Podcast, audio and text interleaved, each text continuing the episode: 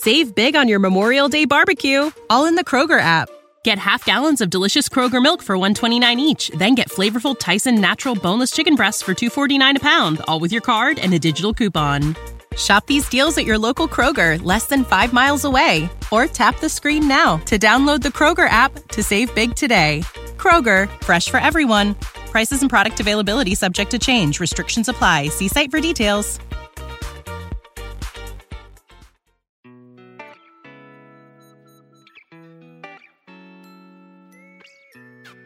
生活、工作和苹果，大狗熊有话要说。传播苹果应用与设计实践经验，分享个人学习与成长感悟。您正在收听的是大狗熊的个人播客《狗熊有话说》，The Bell Big Talk。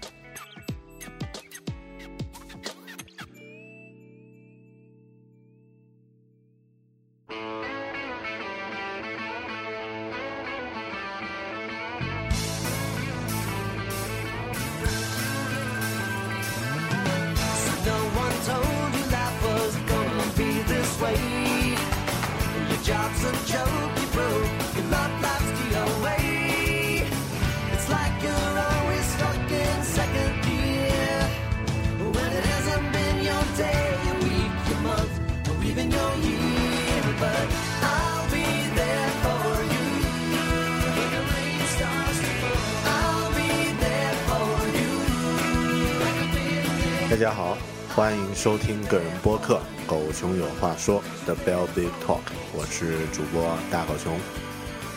如果您刚刚听到开场的这个音乐，感觉很兴奋、很激动，甚至有点儿这个，呃，唤醒了早些年美好的一些回忆的话呢，那可能暴露了两个问题。第一呢，您已经不小了，啊，您暴露了您的年龄。那第二呢，可能您也曾经是这部美剧的忠实观众。啊、是的，今天在这一期播客里面呢，我打算和大家分享一下，聊一聊曾经啊、在十几年前首播以后就风靡全球，呃，甚至在世界范围内都算是最成功、影响力最大的电视剧之一，啊、之一啊，不好意思，之一，嗯、曾经热播了十年的一部美剧《Friends》老友记。今天我们聊一聊《老友记》。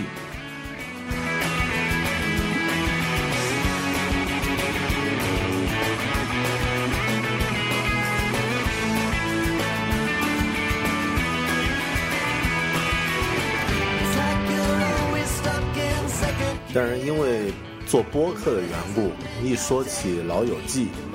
可能我和各位朋友第一时间都会想到，在 iTunes 平台上另外一个非常好听的、非常受欢迎的播客节目，也叫《老友记》，是我的朋友杨越老师，呃，和另外五位老师呢共同录制的一个啊内容质量很高的一个节目。但今天呢，咱们要聊的是美国电视剧。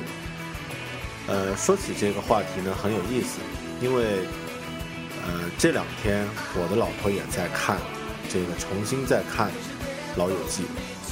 呃，在我当年这个谈恋爱的时候呢，她就感到非常奇怪，说为什么我那么喜欢看这部这部美剧，而且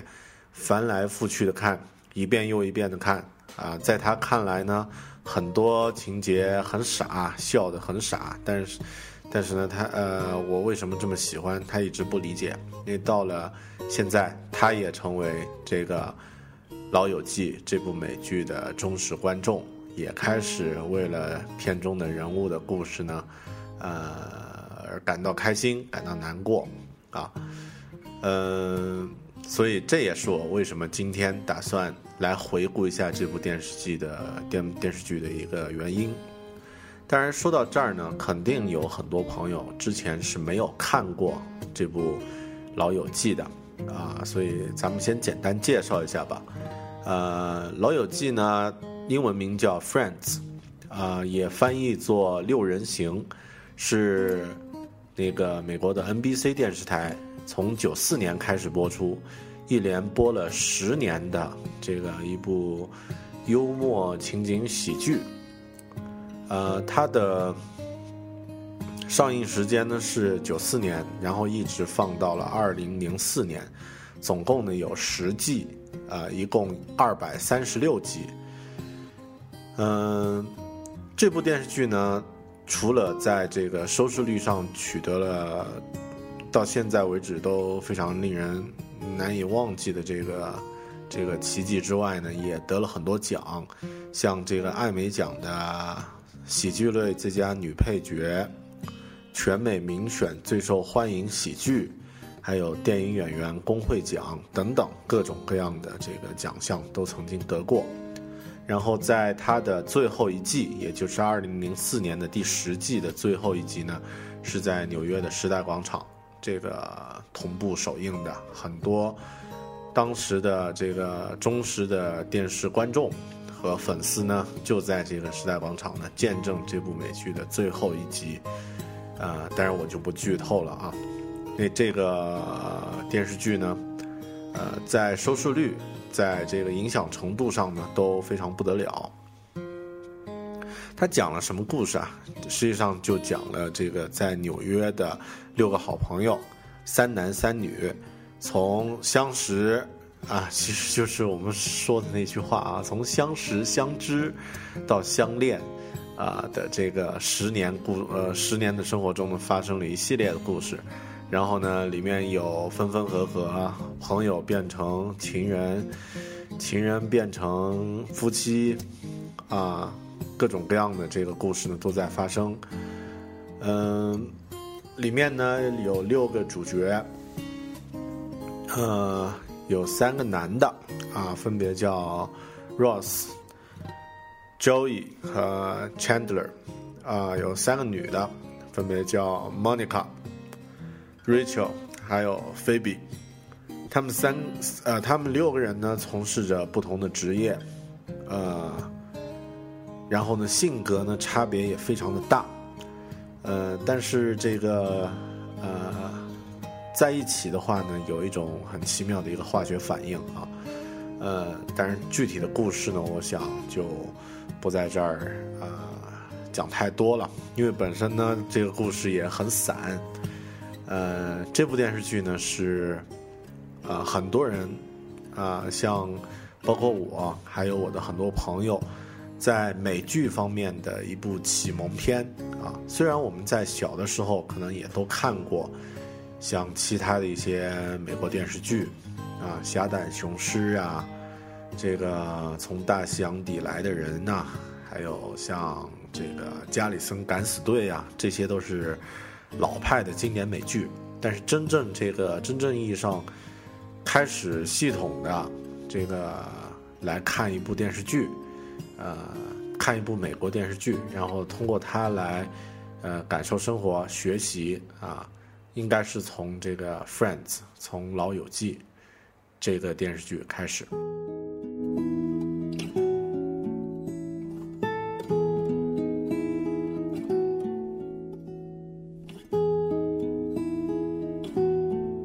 我到现在还记得这个自己第一次看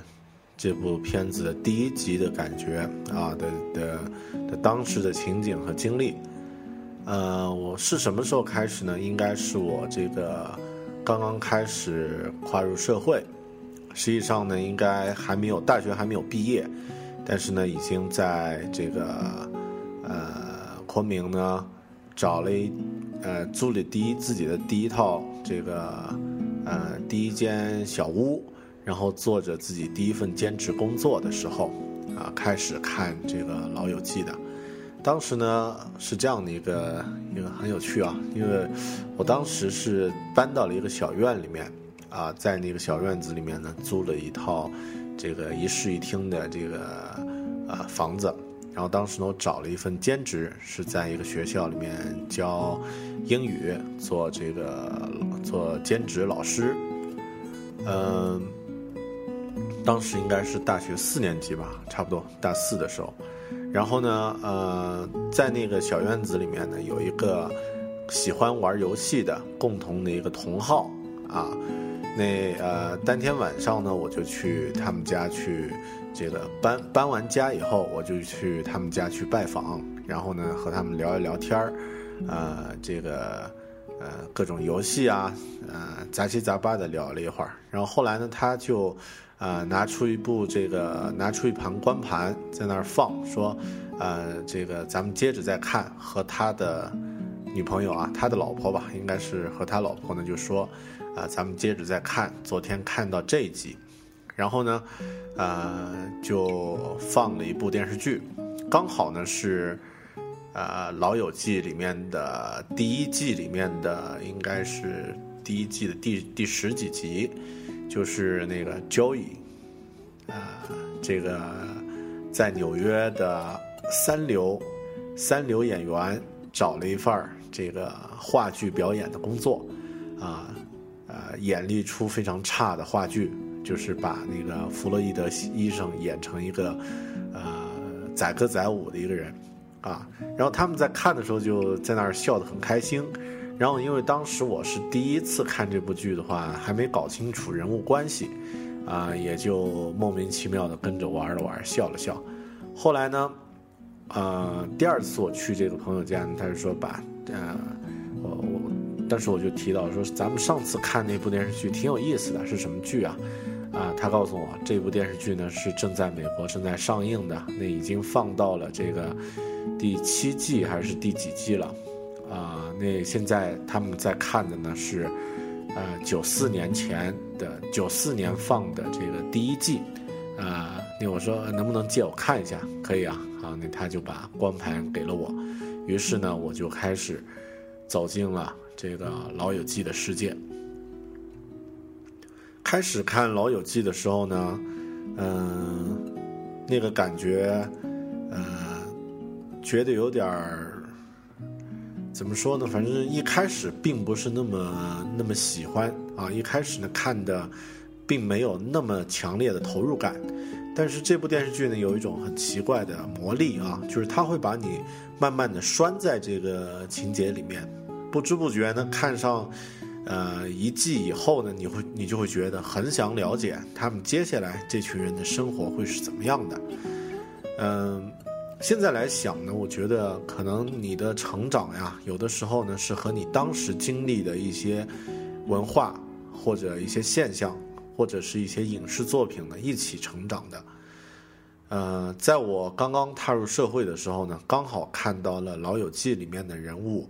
也是以一种青涩的状态走进这个社会啊。虽然当时来看他们好像年纪还比我的比我当时要大很多，但是实际上现在再回过头来看，大家应该的起点会差不多，都是刚刚到一个城市啊，那或者说刚刚走进这个社会啊，然后开始自己的一些呃从学生到这个成年人这样的一个转变的一个过程。那啊，所以会有更多的一种共鸣感，但是这个是我自己后面的总结了。呃，同样的例子，比方说咱们小的时候有那么多的动画片，呃，有那么多的这个电视剧，为什么大部分的男孩子都都会只记得住一部，就是这个《圣斗士星矢》？为什么就《圣斗士》？这部片子能够引起那么强烈的共鸣感，呃，可能是因为当时我们作为青春期刚刚萌动的小屁孩儿，呃，第一呢是喜欢打架，是吧？啊，那这个和其他的这个男孩儿这个格斗啊，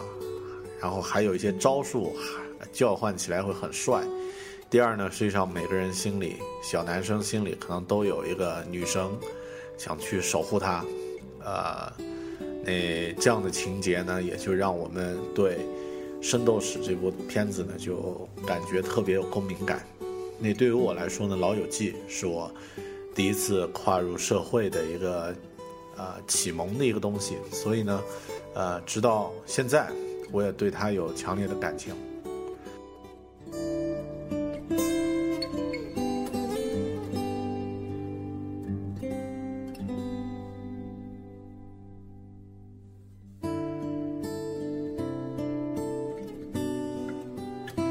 看完了第一季、第二季，一直跟着看到第八季的时候呢，呃，赶上了这个我看《老友记》的这个节奏呢，赶上了美国的同步时间。在当时呢，实际上要看这个美剧的话呢，并不像现在那么方便啊。现在我们有人人影视，有优酷的。呃，这个正版有搜狐的正版，所以看看剧的话呢，还有各种各样的这个字幕组在做翻译。但是在当时呢，看这个 Friends 的时候呢，啊，实际上下载也并不是太方便啊，我们只能通过这个呃速度很慢的 FTP，FTP 呢还是朋友转告朋友再转告朋友而知道的一个很。很隐蔽的一个 FTP 的内部资源，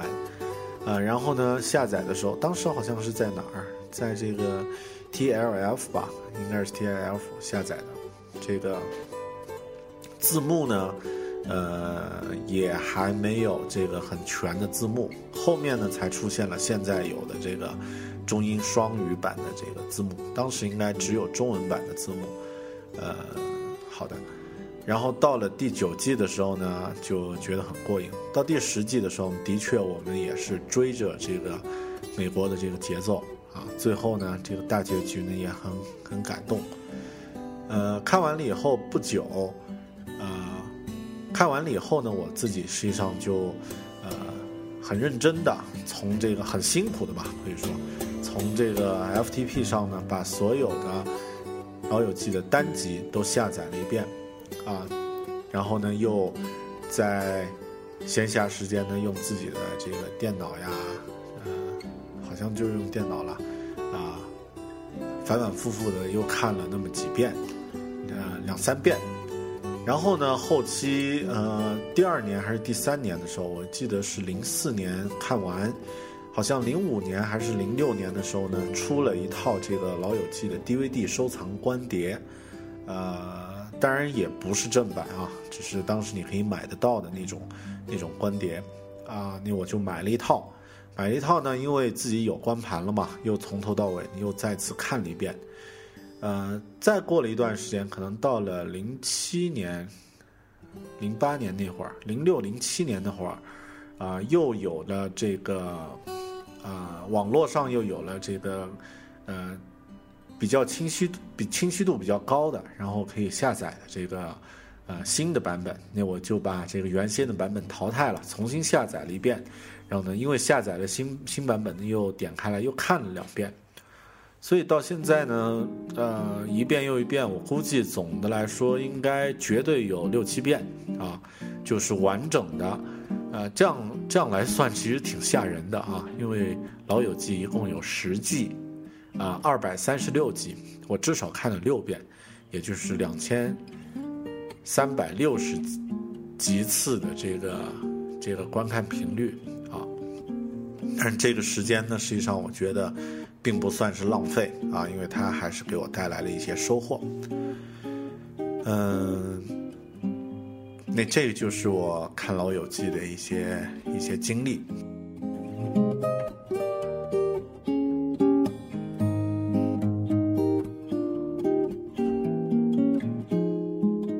看过《老友记》，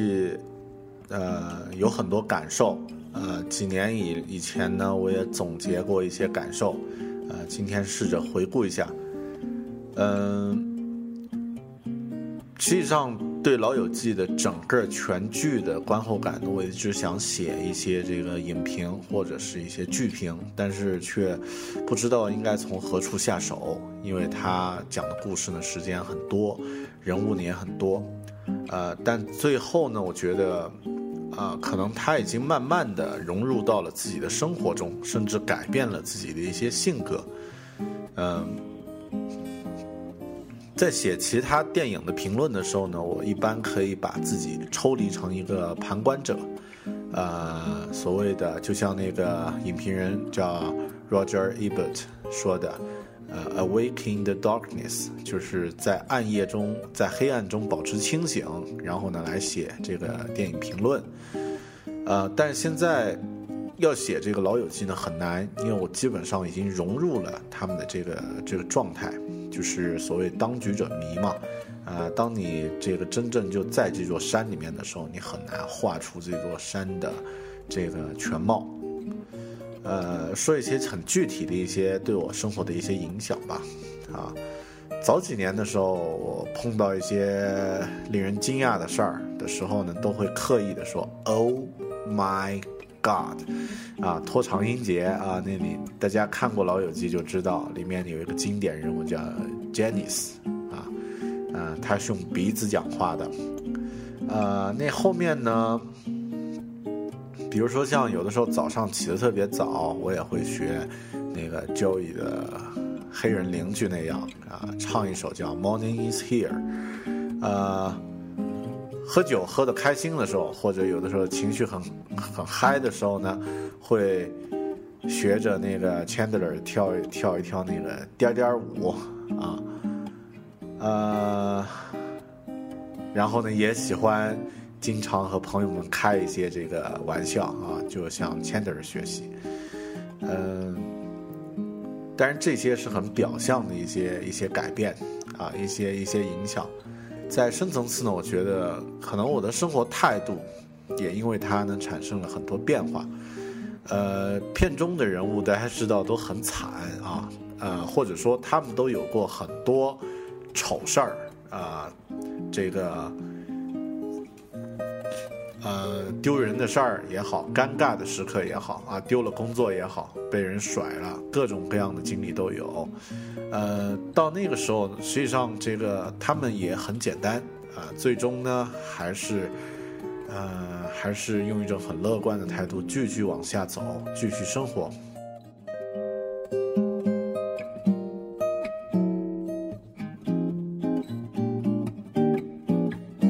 所以的话呢，我觉得这个，呃，其实生活中没有什么过不去的，啊，至少我没像 Rose 那样离过三四次婚啊，然后呢，也没有像 Joey 那样，这个面试的时候，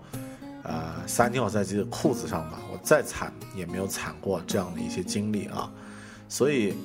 呃，能让生活不要那么显得那么 suck 啊，实际上你可以 enjoy everything。我觉得这也是老友记会收那么多人，全世界的朋友们都喜欢的一个原因。嗯，还有人说这个老友记啊，之所以受人欢迎，是因为它完全具备了这个消费良品的素质啊。呃，那在笑声中，在不断的笑声中呢，让我们看到另一种和我们一样普通的生活，形形色色的人，因为呃。各种各样的，比如情感、原则、利益、地位等等问题产生矛盾，闹出了一些笑话。但同时呢，也，呃，最终呢，还是能够，啊，因为亲情、友情而爱情，将这些问题呢解决掉。啊，它成为人们日常生活的一面镜子，可以让我们学习生活，去欣赏生活中那些，呃，真善美。嗯。但是这个是很官方的说法，对我来说呢，呃，的确，它是普通人自己的故事。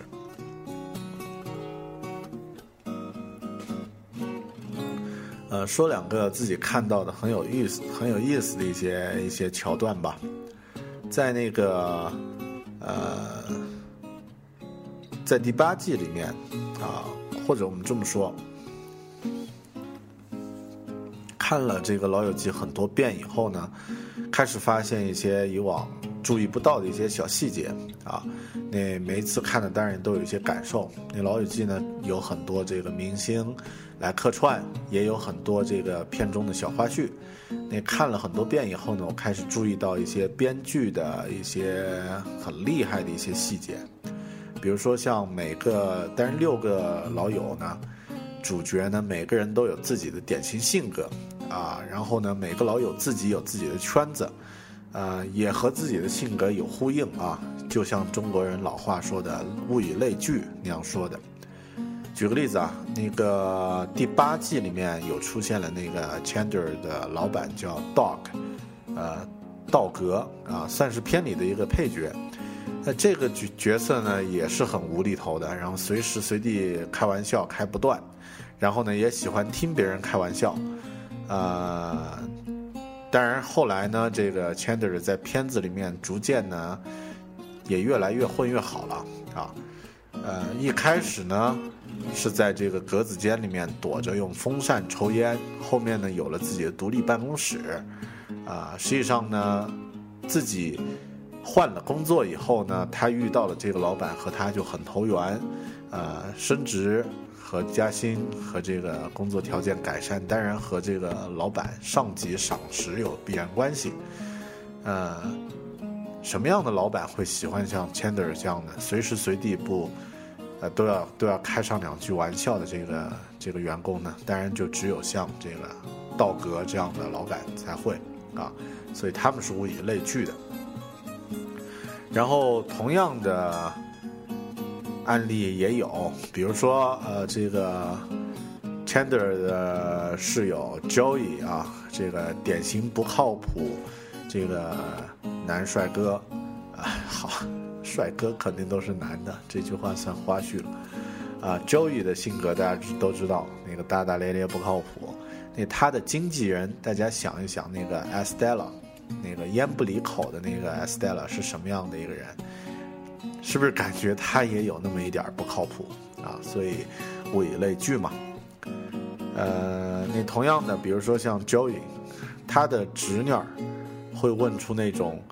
呃奇怪的问题啊。我记得现在记得有印象的问题就是他有一集，他的侄女呢来找他问了一个问题，说：“你说怀孕时是走路走得快，娃娃会不会？”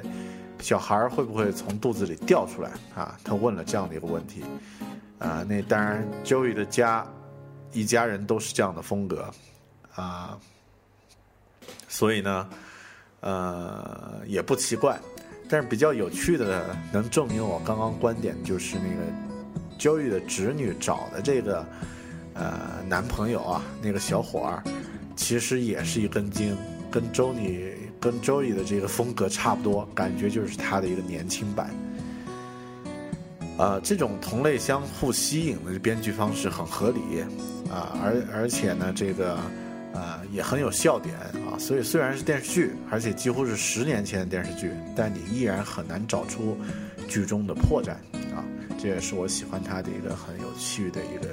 一个很有意思的一个原因。呃，另外再聊一个一个观影心得啊，嗯，就是关于人物性格的一个显性、一个隐性，和心理学有关。嗯，比如说像那个第六、第九季的第六集啊，关于男保姆。这集呢，在在这集里面，Rachel 为他们的女儿，为他和 Ross 的女儿 Emma 请了一个男保姆。那 Ross 呢，对男保姆非常的不容忍，不能容忍啊，而且呢，有点过度反应。那感觉呢，他自己好像很 man，但是最后呢，大家发现了，这个实际是因为他自己的童年阴影，因为他喜欢玩恐龙，然后被他老爸就说他太敏感，太娘炮了。所以碰上一个和自己以前有点像的这个角色，他就变得和自己父亲当年一样，不能容忍这样的这个状态。呃，当然细心的朋友可以注意到，这一集 Ross 的装束、着装和打扮和其他几集都不太一样。在这一集里面呢，这个 Ross 留了一点儿微微的留了一点胡子茬。然后呢，一直在穿这个有领的衬衣啊，感觉就很成熟的样子。以前呢，基本都是穿这个圆领 T 恤，然后呢，领带总是很松松垮的，松松的挎在脖子上，还卷着袖子，这个很有男人味儿啊。然后比如说我们看听了刚刚那段着装描述，你可能会想到像胡军啊这样的一个装装扮，甚至他用的词汇都显得很有。呃，强烈的这个雄性意味，但是最后末尾他被男保姆几句话就套出这个心理症结，然后还哭哭得一塌糊涂。那但是这个呢，就是呃心理学的一个理论了，啊、显性隐性的一个理论。但是这个呃被电视剧里面这样去用的话，就就的确很有意思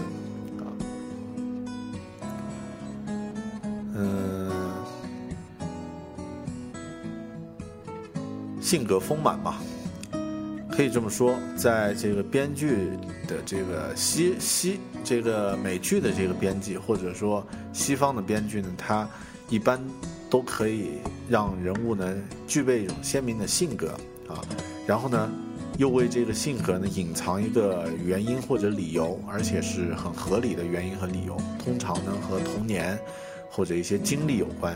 如果你足够细心，观众如果足够细心呢，那也可以发现这个理由，然后呢更加喜欢这个很具体的角色。呃，如果你没看到这个理由或者没找到这个原因也没关系，因为它实际上是存在着的。你愿意去挖掘呢，它就就会就会露出来。那这样呢，也让这个故事呢显得很丰满，然后也有一些隐藏的线索。呃，所以我觉得呃很牛啊。但是以前还积累过很多，怎么现在说起来就听着会有点儿这个啊、好像有点无聊啊。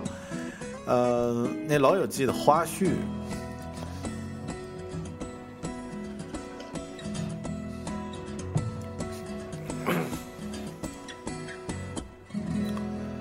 呃，《老友记》里面呢有很多呃明星会来客串，那当然啊、都是这个在好莱坞混的这个影视圈的著名明星。你比如我们看到的有这个乔治克鲁尼，啊、这个布鲁斯威利斯，啊、布拉德皮特，啊、还有像那个奥斯卡那个主持人叫什么 Billy Crystal 啊，还有还有谁？呃，有很多啊，各种各样的明星呢，都曾经在这部片子里呢客串过。呃，当然，对于当时正在追这部电视剧的美国观众来说呢，看到这些明星客串本身也是很大的一个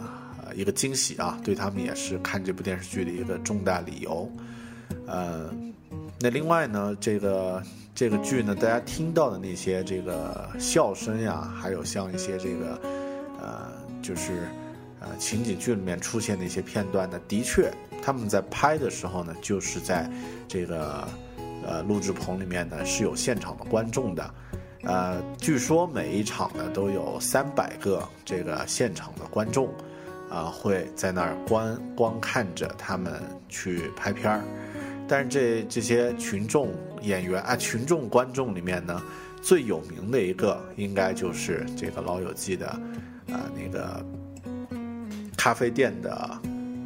老板 Gunther 啊，那因为他呢是，呃，一开始是一个群众演员，群众应该算是这在咖啡厅里面的这个群众演员，但是因为当时呢这个剧里面呢，呃，配合进了一台这个咖啡机，啊、现场呢没有任何一个人会操作，那只有 Gunther 呢会去操作，那。呃，编剧和导演呢就说啊，那不如你就站在这个咖啡吧台后面，专门来操作这个咖啡机，也变成这个一个演的一个店员吧。然后呢，演了几集之后呢，他终于获得了自己的第一句台词 “yes” 啊。后来呢，当然他是这个片子里面很重要的一个组成部分，啊，那就相当于从玩票的票友到了这个专门的这个玩家，啊。钢丝儿啊，非常可爱的一个呃一个一个演员啊，呃，然后据说每一局每一集的这个剧本会现场改，因为现场的观众会有一些桥段他们喜欢，或者演员之间的互动会比较喜欢，呃，然后也有一些是之前剧本上有，但是讲完的这个笑话，观众现场观众不买账。于是呢，就现场做调整，啊、这一点呢，我觉得和这个演员、导演、观甚至观众的素质都有很大的关系啊。嗯，真希望能够去这个呃情景剧的现场去看一次啊。比方说现在在放的这个《生活大爆炸》，如果能坐在里面看一场这个现场实拍，那感觉应该会非常的厉害啊，非常的赞。呃，但是其他关于这部电视剧还有很多各种各样的花絮和故事和一些好玩的地方，大家呢感兴趣啊，呃，如果也是呃听众也有这个老友记的粉丝呢，你不妨呢可以看一看这个，首先看一下这个呃网络上，比如说百度百科，还有维基百科里面呢有关于这部电视剧的详细的介绍。甚至细到这个每一集的故事梗概和花絮都有，啊，那其次呢，可以看一看他们的这个官网。另外呢，我记得在这个网络上应该现在也可以搜得到，就是当时《老友记》播放结束之后呢，美国的呃这个主持人当家花旦啊，就是那个 Opera 啊奥普拉，在他的这个个人秀里面呢。这个做了一期《老友记》的专题节目，每个人呢都聊一聊自己的话题，啊，所以都可以去看一下。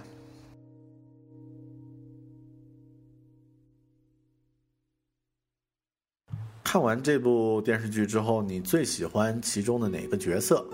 啊，很多人都会问这样的问题，或者问自己，或者问朋友，啊，或者会问我和片中的哪个角色最像啊？啊，我的老婆就问这样的问题，呃，那我自己呢？我实际上呃最喜欢，其实上都喜欢啊，特别几个男，呃，里面的几个男主角啊，Joey、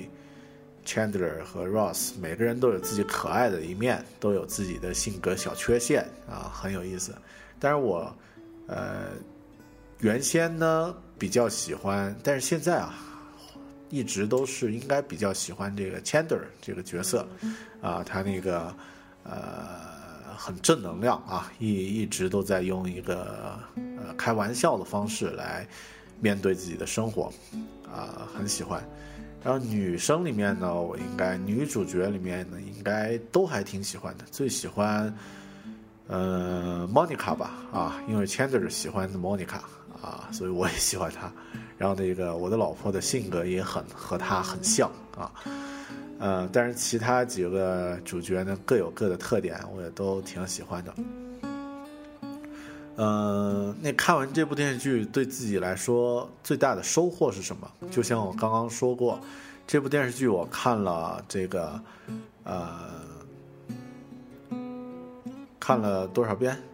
看了六遍啊。那就算它是二百三十六集，每集呢，呃，二十分钟，实际上超过二十分钟了，啊，那这样的话，全剧一遍看下来应该是四千八百分钟，啊，差不多八十小时可以看一遍，啊，那我看了那么多遍，应该有这个四百多，将近五百个小时，呃，看完这部电视剧之后，最大的一个收获，对我来说最实用的一个收获呢，就是。英语的语感，呃，可能以后我们专门下一次我们干脆专门录一期这个讲如何学英语的这个专题。我自己的英语的现在来看呢也是一样，阅读能力一般，速度阅读速度也很慢，啊，但是这个呃，但是写跟写就呃书面英语就更不如这个阅读了。啊，但反过来呢，我的英语听力和口语还不错啊，和老外聊个天呀，这个去国外，呃，这个做一点基本的工作，应该还能还能凑合。这个呢，呃，你包括我的发音也还基本还可以，这个呢也应该就算是老友记奠定的基础。刚刚说过啊，看了四五百个小时的听力啊，这个电视剧听力练习那么多遍。啊，基本上啊，怎么都都学会了啊。其次呢，我自己，呃，这个第二个收获呢，是作为一个课堂学习和练习的资源，啊，怎么说呢？因为我曾经做过这个英语老师，啊，在英语课上呢，最受欢迎的这个学习素材呢，就是《老友记》的这个电视剧片段，呃，他帮了大忙，而且呢，也让很多的这个同学呢，对英语学习呢重新点燃了热呃热情和兴趣，特别是在他们在学校里面被那些呃差的像屎一样的这个英语老师和这个英语教学方式啊，把他们的兴趣全部毁掉之后。重新靠这个美剧，好不容易呢，才把他们的这个兴趣呢又重新建立起来。所以在这一点呢，这个《老友记》也是一部非常非常优秀的这个英语学习的教材。这个是我收获的第二个很实际的点。呃，那另外两个其实比较重要的收获呢，都比较虚。呃，我第三个看完《老友记》最重要的收获呢，就是一种。现在俗话叫正能量，在以往呢叫一种健康、积极、乐观的生活状态。呃，就像刚刚说过了，片中的人物都有自己的特别惨的这个经历啊，特别尴尬的经历，他们也活得好好的，那干嘛你要整天垂头丧气的呢？实际上，生活中谁都会碰到困难，但是没有过不去的坎。啊，我们。如果能够用这样的一个姿态去生活的话，实际上，呃，会过得很幸福。所以呢，我最后对《老友记》的收获呢，也就是生活本身，生活本身不会那么像其他的，呃，惊险电影里面那么扣人心弦、充满变数。生活呢，实际上可能每天是平平淡淡、平平凡凡的，但是呢，往往。长禅机，往往这个真正的呃大大道理、大哲学、大智慧，就隐藏在很普通的这个生活中。你老友记用一个生活的故事，教会了我们应该怎么样去面对自己的这个生活和朋友、和工作和其他呃等等方面。呃，这也是我从这部电视剧中学到的一点。就像呃，在云南的这个大理，我曾经在呃一个地方看到一面墙上呢画着一幅这个啊毛笔画的漫画，这个是在一幅断桥那里，然后呢是一个小小和尚正在扫地，然后旁边呢写了一句话，说，呃师傅说扫地就是扫心地，啊。那这句话呢，我觉得实际上也是一样，从扫地这样的小事儿，你也可以看到一些生活的大道理和大智慧。那从《老友记》这部电视剧里面呢，我也看到了一个呃充满正能量的人是如何可以呃可以正面生活中的其他问题而活得更精彩的。啊好的，呃，但是今天这一期呢，我也不知道啊，因为就像刚刚说，对这个《老友记》这部电视剧呢比较喜欢，所以可能不能做到很客观的去评价。呃，那希望大家听完以后呢，如果有一些想吐槽的点呀，或者是其他的一些意见呀，可以通过这个新浪微博留言，或者是 iTunes 留言，或者是啊，这个通过微信语音平台。啊，和我这个呃吐槽啊，我也很希望能够听到大家的一些反馈。好的，呃，今天这期呢就是这样，生活、工作和苹果，大狗熊有话要说，咱们下期再见，拜拜。